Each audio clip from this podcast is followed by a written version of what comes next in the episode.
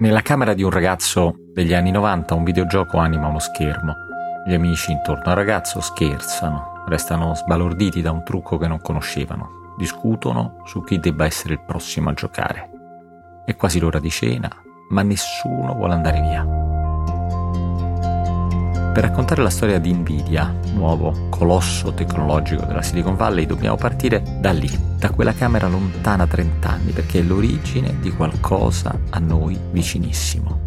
Perché da quei ragazzi, da quei gamers intorno allo schermo, si dipana la storia di successo del nostro presente, anzi del nostro futuro.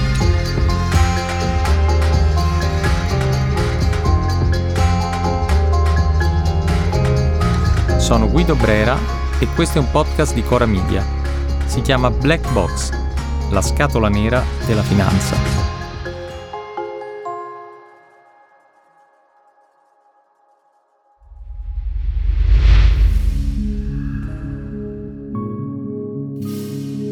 Con una formula abusata si dice che il successo dell'high tech del XXI secolo abbia scatenato una corsa all'oro nella Silicon Valley, la valle del silicio, in California.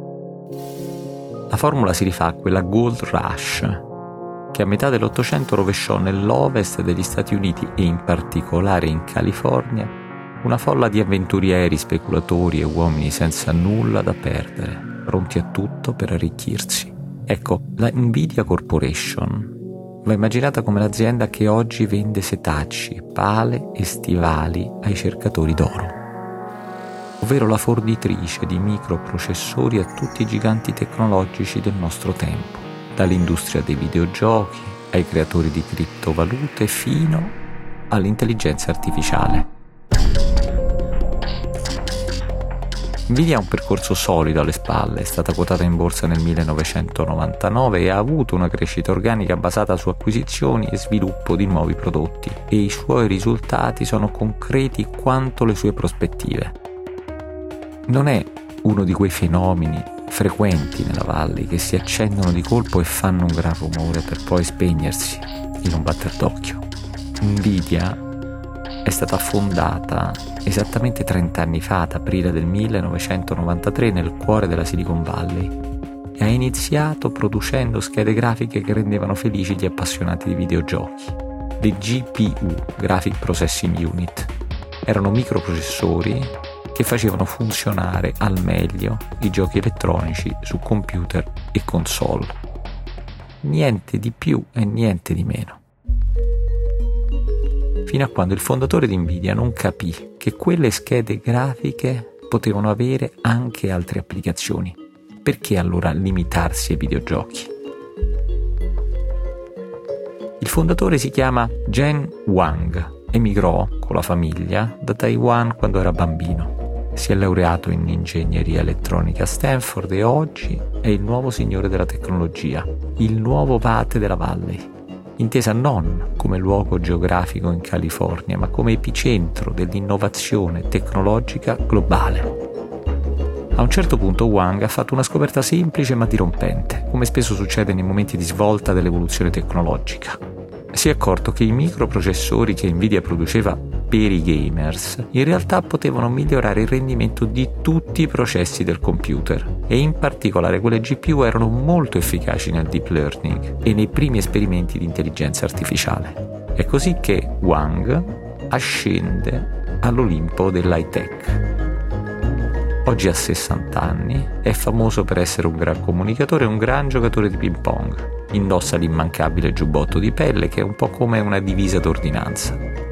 Soprattutto è a capo di una società, Nvidia, che vale un trilione, cioè mille miliardi di dollari. E il futuro non smette di essere promettente. Abbiamo nominato l'intelligenza artificiale come trampolino per il grande balzo di Nvidia.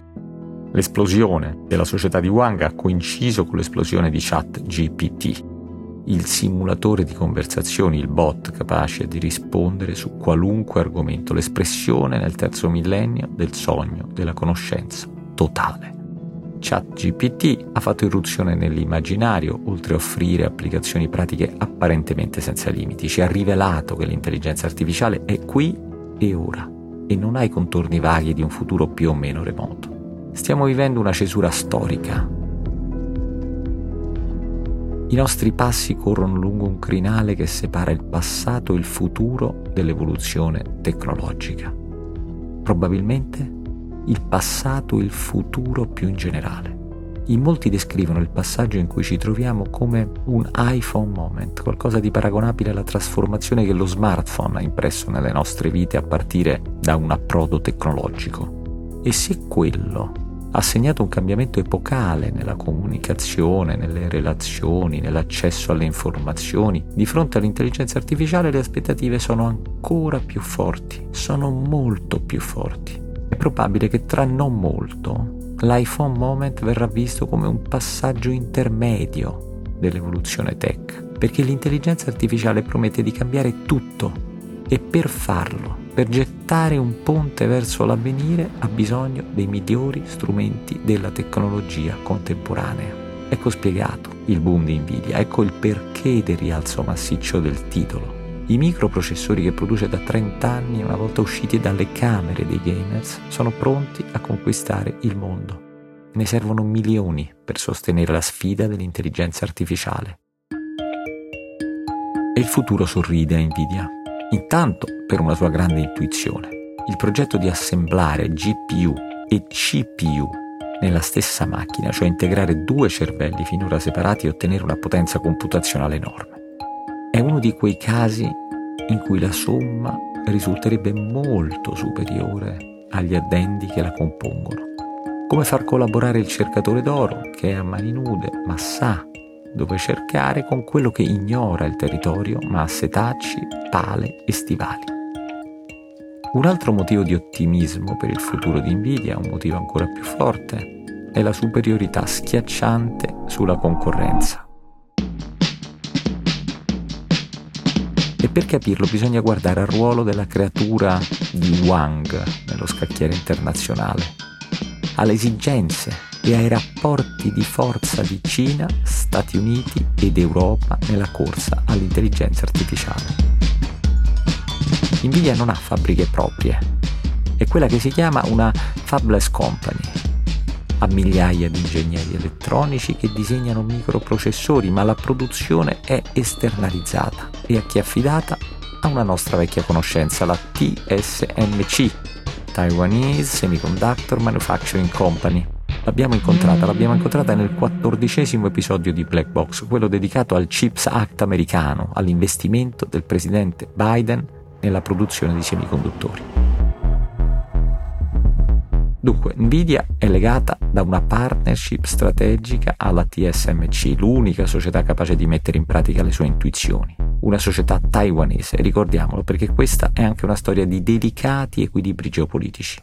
E in questo senso è un capitolo di una guerra tecnologica. Infatti i preziosi microprocessori di Nvidia fabbricati a Taiwan avranno come beneficiari solo i giganti tech occidentali non saranno esportabili in Cina. Perché se l'intelligenza artificiale è ormai un tema di sicurezza nazionale, e la Casa Bianca lo ripete di continuo, allora le trovate ingegneristiche di Nvidia sono armi. Nella guerra commerciale dichiarata dagli Stati Uniti alla Cina, una legge protezionistica come il CHIPS Act rappresenta uno scudo. È stata fatta proprio per ridurre la supply chain delle aziende strategiche americane e metterle a riparo dalle turbulenze del mondo esterno. In questo quadro Nvidia diventa un simbolo, la quintessenza della galassia corporate America, oltre che il nuovo paradigma della tecnologia dove hardware e software si uniscono per correre più veloce verso l'oro dell'intelligenza artificiale. In altre parole, la società di Wang che un tempo serviva a divertire adolescenti impegnati a giocare in una camera, oggi serve a mantenere l'egemonia degli Stati Uniti sul mondo, egemonia tecnologica e quindi militare. E in tutto questo l'Europa cosa fa? Che posizione ha sullo scacchiere internazionale? Quale strategia prepara per essere competitiva nella corsa tecnologica? Purtroppo la risposta è sempre la stessa, ovvero la risposta è che ha deciso di non partecipare, di tenere una posizione passiva davanti a una rivoluzione della storia umana. invece di sbrigarsi ad assumere migliaia di giovani, invece di indirizzare questi giovani verso il futuro con borse di studio e nuove cattedre, si preoccupa di dirigere il traffico con le norme. Si affanna a regolamentare qualcosa che muta pelle di continuo e ancora non può avere una forma definitiva.